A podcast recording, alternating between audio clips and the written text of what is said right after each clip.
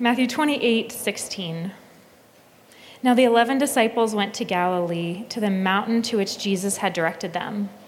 And when they saw him, they worshipped him, but some doubted. And Jesus came and said to them, All authority in heaven and on earth has been given to me. Go, therefore, and make disciples of all nations, baptizing them in the name of the Father, and of the Son, and of the Holy Spirit, teaching them to observe all that I have commanded you. And behold, I am with you always to the end of the age. This is the word of the Lord.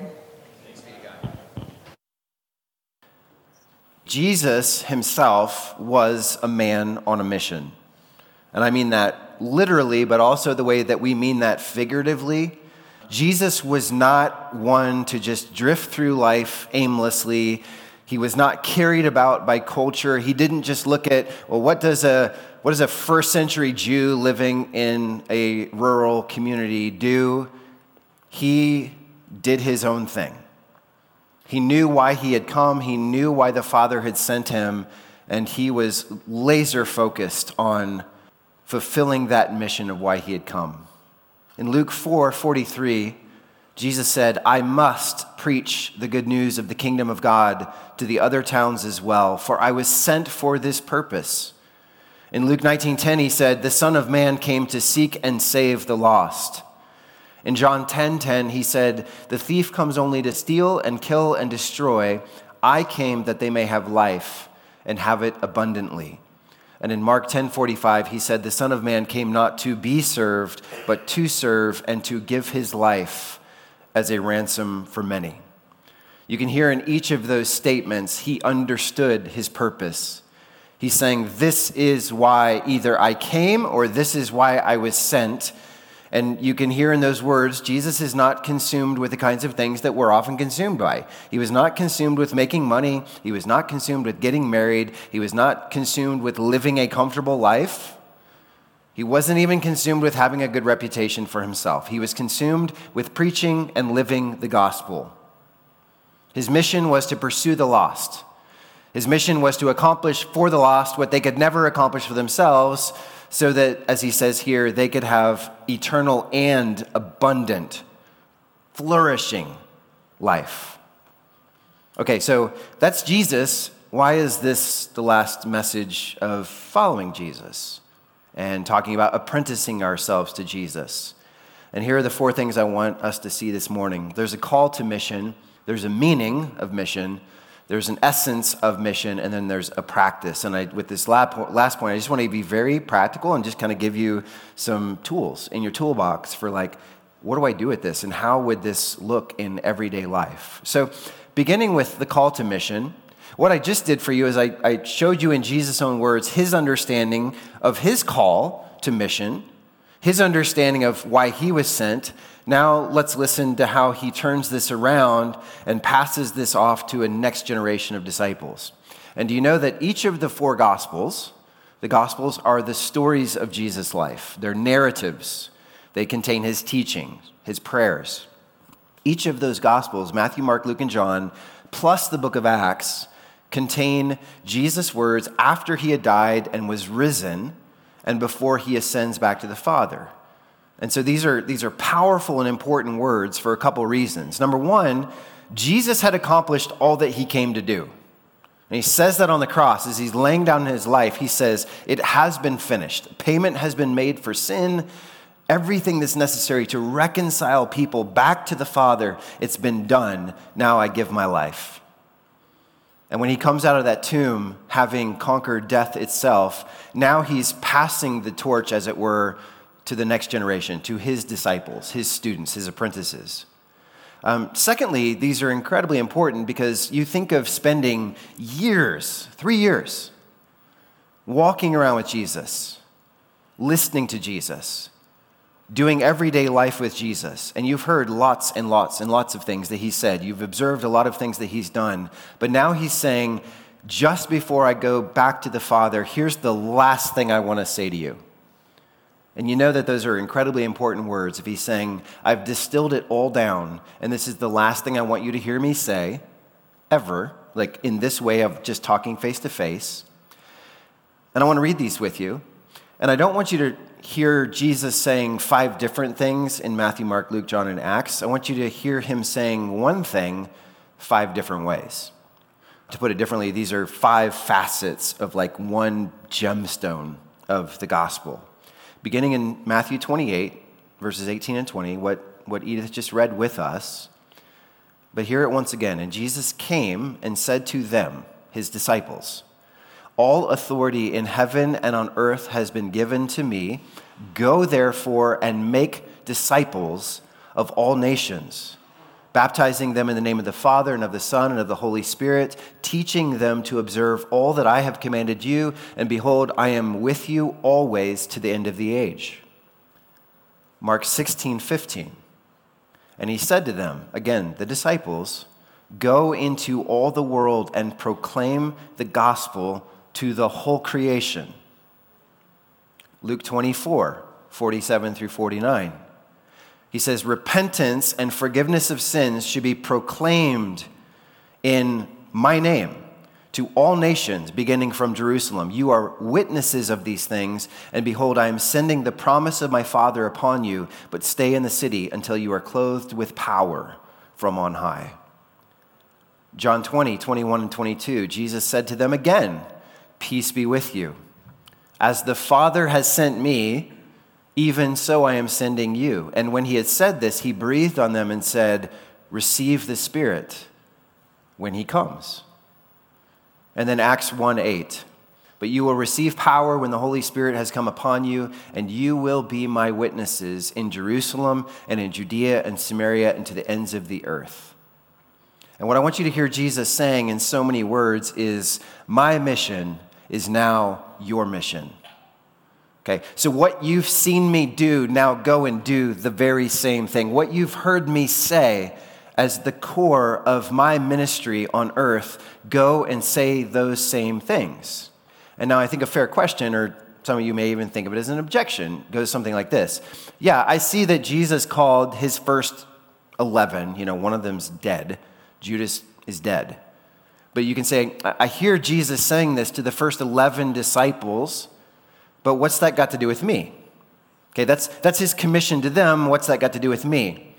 And I, and I often hear something like this um, they were basically seminary students, they were pastors and missionaries. I mean, they were specially trained for this gospel commission. And you may think, I'm just a teacher, a contractor, an accountant, a lawyer, a nurse, a therapist an engineer, a retail clerk, an office admin? What, what makes you think that this is God's call on my life when Jesus is talking to them and not me? And it's fair to look at things and say, is Jesus saying that just to them? Or is he saying that to them and to people like me? But when Jesus says, like, put out in the deep and lower your nets, or, or bring me the five loaves and two fish, or go untie the baby donkey and bring it here, or sell your cloak and buy a sword, none of you are rushing out to put down your nets and find a sword, right? Because you're like, there's a context. He was talking to them. That, that's, that's not a timeless truth for all of us to embrace. So, context matters. How the Bible speaks of the same thing matters. How the early church understand, uh, understood Jesus' words, all those things matter. But as I've said throughout this series, this whole rabbinic model and why we've just kind of really dug into this and unearthed some really beautiful and amazing stuff in this rabbinic model is because foundationally, what we're meant to understand is if Jesus is a rabbi and he had initial disciples, and then we also are his disciples or followers or apprentices, the whole point of the rabbinic model of discipleship is that we, the disciples, would do the mission that Jesus did. Because that's what discipleship was always about you learn what was the core of the teacher's teaching, what was the core of his life, what was the irreducible minimum of his mission, because that is automatically the irreducible min- minimum of my mission as well, even if Jesus never explicitly said that. But Jesus did explicitly say that. And I'll get into this a little bit deeper in just a moment, but remember the basic idea that Jesus says to his disciples, Your mission is to make disciples who make disciples, who make disciples. And after generations of that, if you're this morning a believer in Jesus, he's talking about you. You are in a series of disciples who someone's made you a disciple, and you are called to go and make disciples. And uh, let, let, me just, let me just pump the brakes also on this notion that the first disciples were highly specialized missionaries. Okay, they were fishermen. Uh, and, one was a zealot, which, means he wanted to go around and slit Romans' throats. And one was a tax collector, which means all of his own people hated him because he was a traitor. I mean, they're, just a bunch of blue collar nobodies. That's who Jesus called to be his disciples. They, they're honestly a lot more like us than we may give them credit for. They were not seminary students, pastors, and missionaries until the moment that they realized God sent me to be a missionary. Okay? So, to summarize that first point, the call to discipleship is a call to mission. Th- those are inherently the same thing. Okay? So, if you believe in Jesus, you follow Jesus, you're like, yes, I'm in apprenticeship to Jesus, you are called to be about his mission, not your own. So, let's, let's talk about that. First of all, let me, let me mention the meaning of mission. Point two. Mission comes from a Latin word that means to send. To send. So when we talk about the mission of Jesus, we're talking about what is it that the Father sent Jesus into the world to do. And when we talk about our mission, we're talking about what is it that Jesus now has sent us into the world to do. By the way, did you know the word apostle literally means sent ones? Um, you're switching to Greek from Latin, but when the disciples, the learners, the pupils, the students, became apostles the moment Jesus said, Now you've learned enough from me as your rabbi, go and do what you've seen me do. Go and say what you've heard me say. That's how they become apostles. So there's a sense in which they were special, they were the first apostles, but there's also a sense in which we are apostolic in our calling because we too are sent by Jesus into our world, into our neighborhoods, into our workplaces with a mission. And, I hope you notice that sending component in each of the statements of the Great Commission. Jesus says, Go, go. As the Father sent me, so I am sending you. Start in Jerusalem and then go to the next place and go to the next place. And you're, you're preaching the gospel, but that I think it's interesting that there is that sending mission component to each of these. After 9 11, Osama bin Laden was pretty quickly identified as the prime suspect, or we could say the mastermind behind the terrorist attacks of 9 11. So Navy SEALs and others were sent halfway around the world to Afghanistan and to Pakistan, and they had a mission. And that mission was eliminate bin Laden. Now, a lot of logistics had to go into that mission. You know, they needed food, they needed ammunition, they needed to travel, they needed to learn linguistics, they needed maps and schedules and surveillance. And in the meantime, the soldiers are you know, able to write home and their families could write to them and send care packages back and forth. And, and, and all those things were important, but all of those things were important as they supported the core mission to eliminate a terrorist. Okay? Now, in a similar sense, there are many, many things that we do as Christians that are important. They are valuable, they're meaningful, they honor God. But there's only one core mission. In the book, What is the Mission of the Church? we read this Mission is not everything we do in Jesus' name, nor everything we do in obedience to Christ. Mission is the task we are given to fulfill, it's what Jesus sends us into the world to do. So, what is that?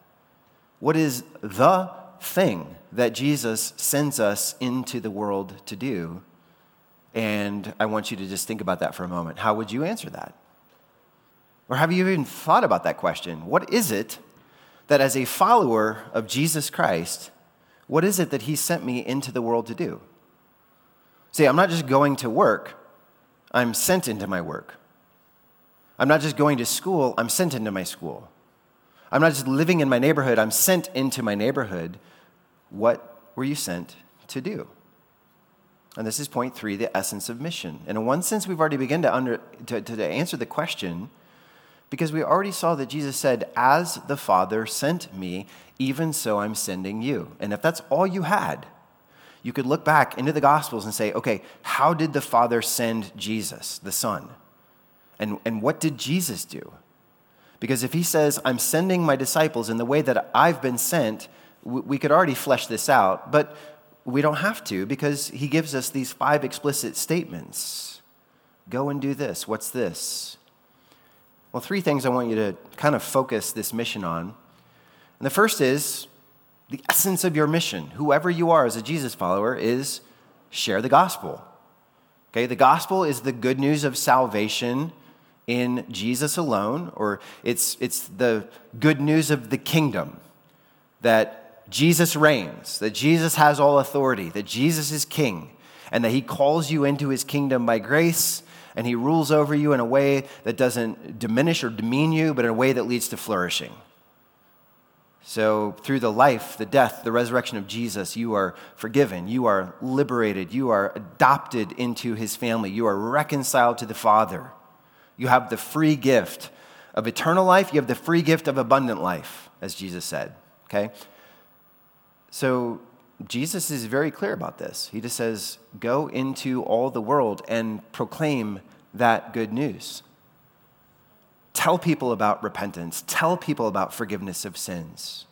Tell people Jesus has done for you what you can never do for yourself. So, so lay down your performance, lay down your doing good works to try to earn something.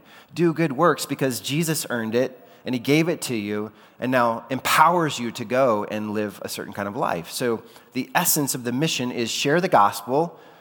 Now, part two, and make disciples. Okay? So we're not just sharing the gospel into the air and being like, well, I don't, I don't care what happens with this as I share this good news of Jesus. Jesus is very clear. No, your, your mission is to go, and as you go, you are making disciples of me. Okay? So as we say, and I've been using this terminology all along, as we say, I am one who wants to live my life in apprenticeship to Jesus. I want him to teach me. I want him to imprint his life on mine. So the mission is that as I go and I'm sharing the gospel with other people, I want other people to come and say, Is there room in this class for me? Could I be welcome here to sit under the same teacher and learn the same stuff and grow in my imitation of him and grow in replication? Remember that that's the end of discipleship is not just me knowing stuff, let alone me simply doing things. The end of the rabbinic discipleship model is that we then go and replicate what that teacher looks like we call other people to come and look like that teacher.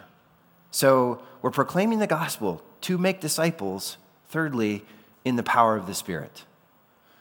And I don't want to leave that component out because I think it's, it's a critical component of our mission. And it's so critical that Jesus mentioned it over and over. Remain here until power comes upon you. Sometimes he's just explicit the Spirit. And I say this is critical because how will ordinary people like fishermen and a tax collector and a zealot and blue collar nobodies, how will they go on mission and fundamentally transform the world? And the answer is they, they can't do that on their own. They can't do that simply because they heard what Jesus said for three years.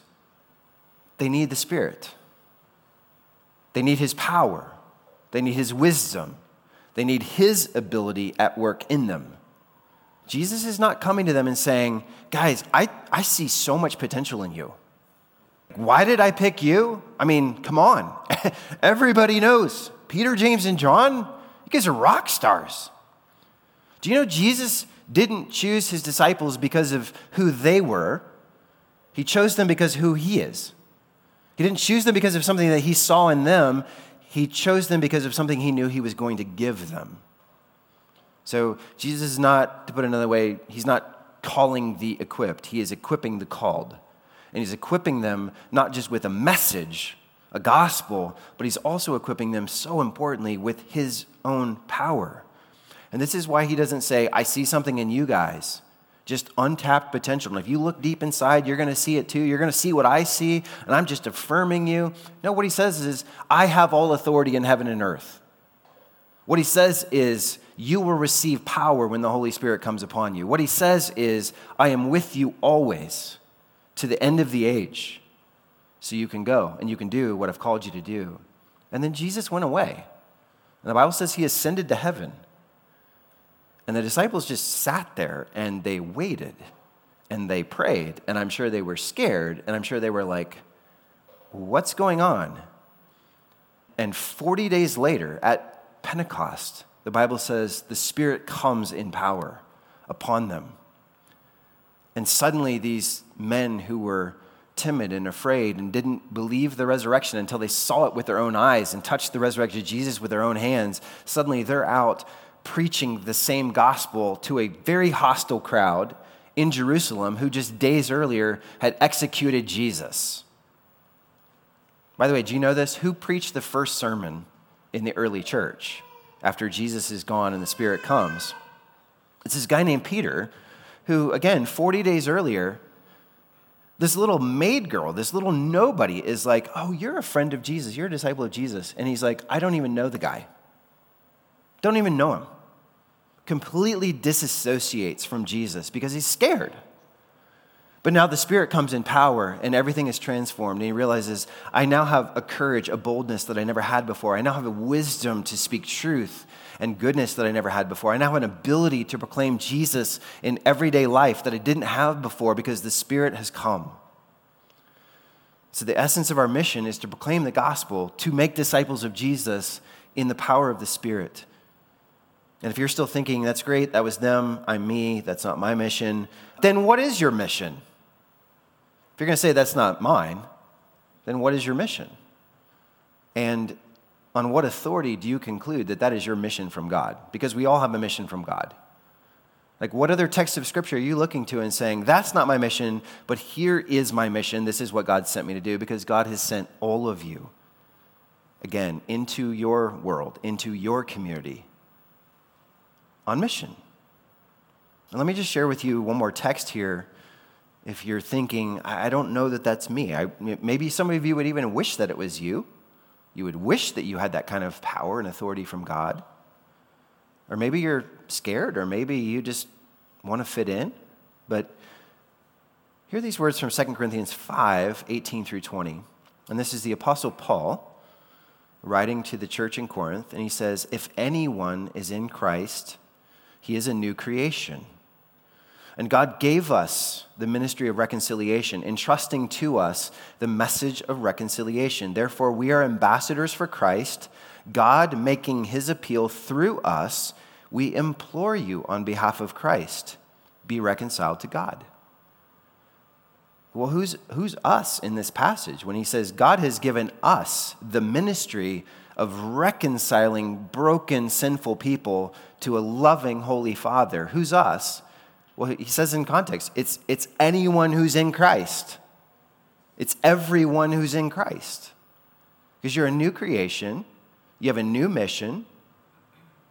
And I love this word ambassador because it's something we can relate to. You know, we, we have a United Nations, and whether you love that or hate that, the reality is we don't all go to the UN building in New York, right? The ambassador goes. And the ambassador, whether it's a he or she, and we've had both, but the ambassador goes and says, My job here is not to represent my own interests, my own opinions, my own perspective on everything. My role here is to go and represent the interests of my country, the interests of those who are uh, my authority. So I'm not, I'm not just saying whatever I want to say, I'm advocating for someone else's message in a representative way that has a multiplier effect. This affects lots and lots of people because I'm saying what someone else believes, what someone else thinks. And I take that message up as my own and I speak it.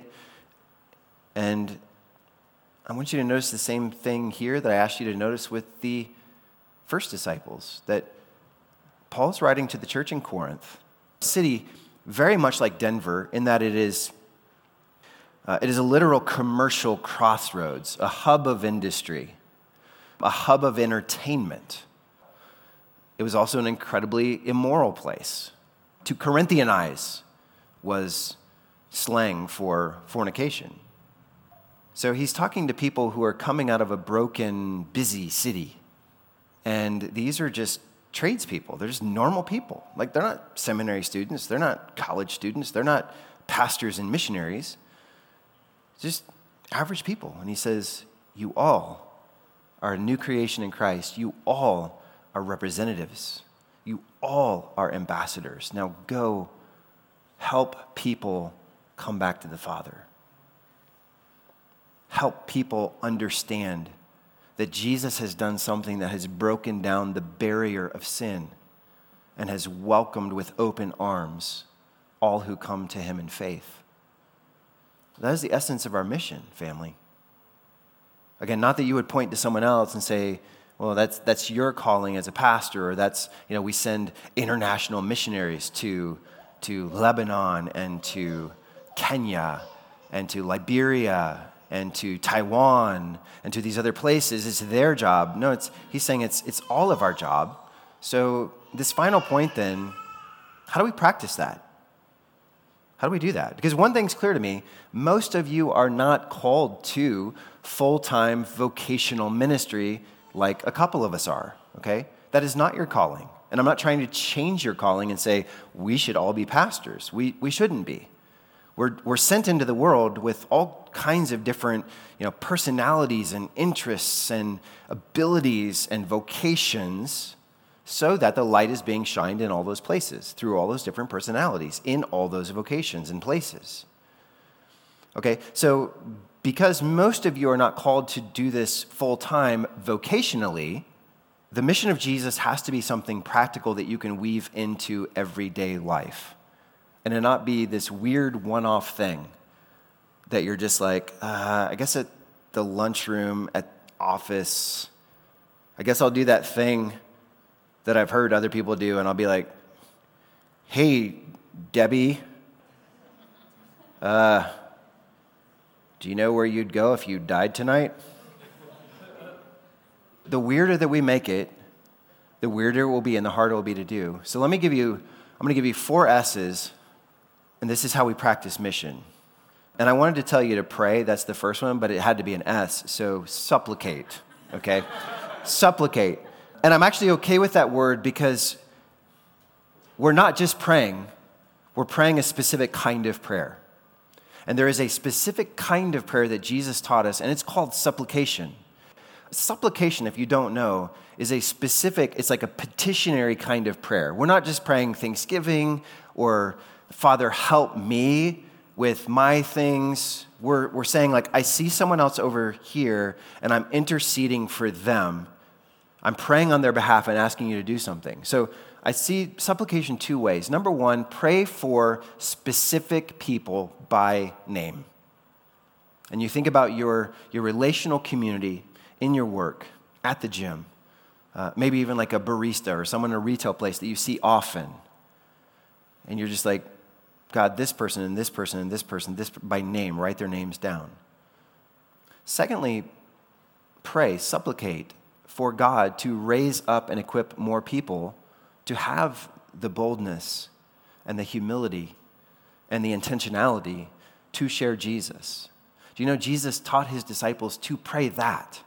I mean, we're, we're sitting here thinking, I think oftentimes in Christianity, and I could do it walking in this neighborhood, you, you ever walk, walk a neighborhood and just see people who are e- either just like so turned against God or maybe to see someone you're like, there's no way that person gets saved? Oh, because they're not like you, right? That's, that's really what you're saying. People like me can get saved, but people like them are unsavable. Then you don't understand God's grace, okay? But, but Jesus did not say, just go. And he didn't say, yeah, there's a problem because if you look out there, there's just not very many savable people. He actually said the opposite. He said, lift up your eyes and look on the fields, metaphorically. He says, they are white for harvest. Pray, therefore, that the Lord of harvest will send more laborers into his harvest.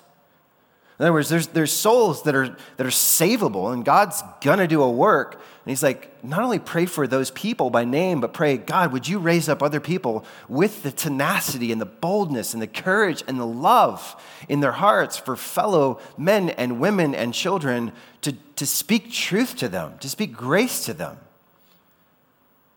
And I do this test in my own mind once in a while when I'm thinking, like, okay, who is on my short list? Who am I praying? And family, if God saved every single person that you prayed for by name yesterday, who would come into the kingdom today? If God's just like, I have seen you praying and praying and praying and praying and praying for those people by name as part of your mission to bring people in and make them disciples of me, I'm going to answer that prayer. And God loves to answer that kind of prayer. So supplicate. Who's on your short list? Will you make a short list today if you don't have one and begin this habit of just praying for people? Secondly, share. And I think that's obvious, but how are people supposed to know the good news unless you tell them? And that Paul makes that argument in Romans 10. Whoever shall call upon the name of the Lord will be saved. Great. He's like, but how are they going to call on him if they've never heard of him? How are they going to hear without someone telling them? Okay? One of my most hated phrases of all time is preach the gospel and, if necessary, use words. This terrible theology because the gospel is good news. The gospel is words. And the idea that you could ever proclaim the gospel without words is, is crazy. You're like, well, no, if I'm, if I'm being kind and generous and helpful and nice, then, then people will conclude that you are kind and helpful and generous and nice. That doesn't teach them about Jesus the Messiah. Okay? And we're not trying to point to our own goodness by, by these quiet works of you know, social justice or just helping our neighbor and being like, well, I don't, I don't want to step on their toes and mention Jesus well, they'll end up concluding that you're a nice person. But that doesn't win them to salvation. So we have to speak the message of Jesus. Here's what Jesus did for me. Often you can just use it as a testimony. Here's what Jesus did for me. Um, Jesus did the same for you. We have to stop being timid, afraid, driven by other people's opinion of us. There are people out there that hate God. They're, they're not going to pat you on the back and be like, way to go. Thanks for sharing that with me. Jesus tells you that up front. He's like, a lot of people are going to be opposed to this. But if we don't share the message, people can't come home to God. Now, that said, if you are telling people the good news, then by all means, share with your life. All I'm saying is your life alone doesn't work. You, can, you can't just be like, I'll just, I'll just be the light, I'll be the message. Well, you, can't. But as you're sharing the message, then your life will either confirm or contradict the message. Okay? And maybe maybe others of you like me you've been in a like corporate culture or maybe even a church culture where you're like oh now that i'm in here what they say the culture is is very different than the actual culture they, they say that these things are important, but then functionally something else is actually where, where it's at. And that becomes a very toxic work culture. You're like, I don't, I don't want to be here. There's a disconnect between the message and the medium, or between the, the dialogue and the actual culture. So it is important that as you share the good news verbally, that you do things with your life that look like Jesus that, that on the whole make Jesus more attractive to people. I think we should be winsome, but I don't think we should be so afraid of being winsome at every moment that we don't just speak the truth in love, which sometimes will land as conviction. So, supplicate, share. Thirdly, support. What I mean is another way that you can proactively engage in Jesus' mission is you put your time and money toward this, okay? And I'd be thrilled. You, you, know, like, in your generosity, it's not like I'm just asking you, you give your money to us and only us, like the church, okay? Support us. You can look at other causes, you can look at missionaries, and I know many of you do this. You have a friend that you went to college with, or someone you grew up with, or someone you've made a connection with here through church, and you're supporting them directly and saying, even as I seek to live on mission here, I want to support your mission. I want you to know that I'm praying for you. But I also want you to know I'm writing a check. I'm, I'm spending time. I'm investing in supporting. And we have many, many local ministries that are part of our church, but that are also like in this neighborhood and in your neighborhoods where you live and work and play that you can support with your time, with your, you, you can donate generously to further the mission of Jesus. And then, fourthly, streamline, streamline, focus. If you were on the mission to find bin Laden, you couldn't take your house and your apartment, your car, your big screen TV. You had to leave stuff behind that doesn't further the mission. It's just the way it goes. You know, athletes who are training their body for the mission of just winning a gold medal or winning a championship, they leave all kinds of stuff behind them that is not bad stuff. It's just not stuff that helps them accomplish the mission. And I think there's, there's a lot of that kind of stuff in all of our lives that you would say, is it sinful to have this or to do this or to spend? Like, no, it's not sinful. Does it help you further the mission? No. Okay, so I'm, I'm inviting you with this streamline point to evaluate different facets of your life. I mean, as nitty gritty as like you, you look at your schedule, you look at your budget, you look at your relationships, you look at your career, you look at your hobbies, you look at all these things, and you're just like, is, is this helping me further the mission of proclaiming the gospel in word and deed and making disciples in the power of the Spirit? To put it positively now, you are welcome to do anything that furthers the mission. You're welcome to do anything. I mean, that, that leaves it wide open and pretty subjective for God to just help you with this. If it furthers the mission of bringing people to Jesus, you're welcome to do it. You're welcome to have it. But I also want you to think, just think differently and intentionally about a lot of things.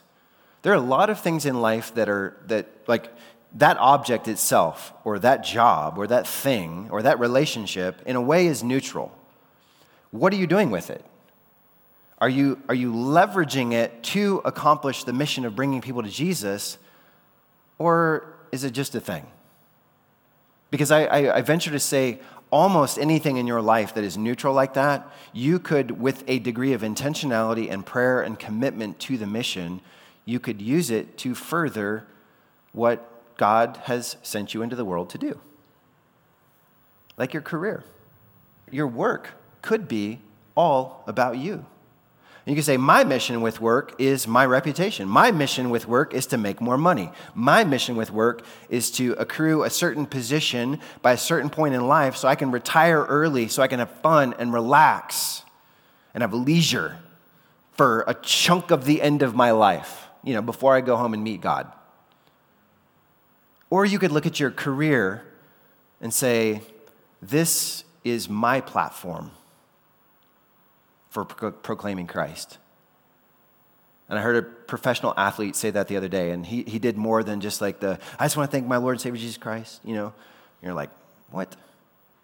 He said, being able to play in the NFL is, this is my platform. My life is about Jesus. My life is about bringing people to Jesus. This just happens to be my platform for where I can do that and how I can do that. And I thought that's a really cool way. That's a really helpful way to think about it. Your job, your work, your school, your neighborhood, like it's, it's a platform.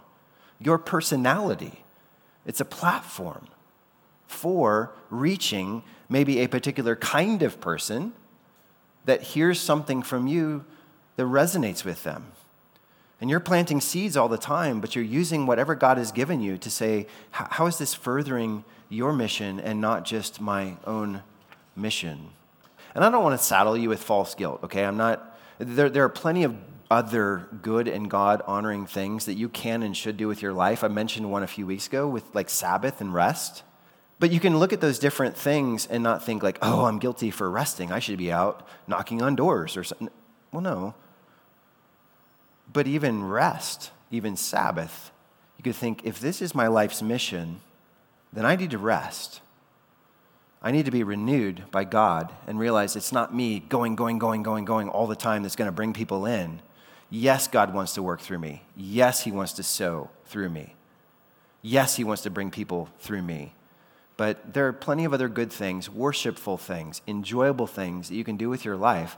I'm just, I'm asking, you, I'm begging you to just add this degree of intentionality to say, how is this contributing to this overall mission? If it's like bringing your pool table to Pakistan to find bin Laden, then you got to let some things go. Be honest about it. Like, this serves no purpose.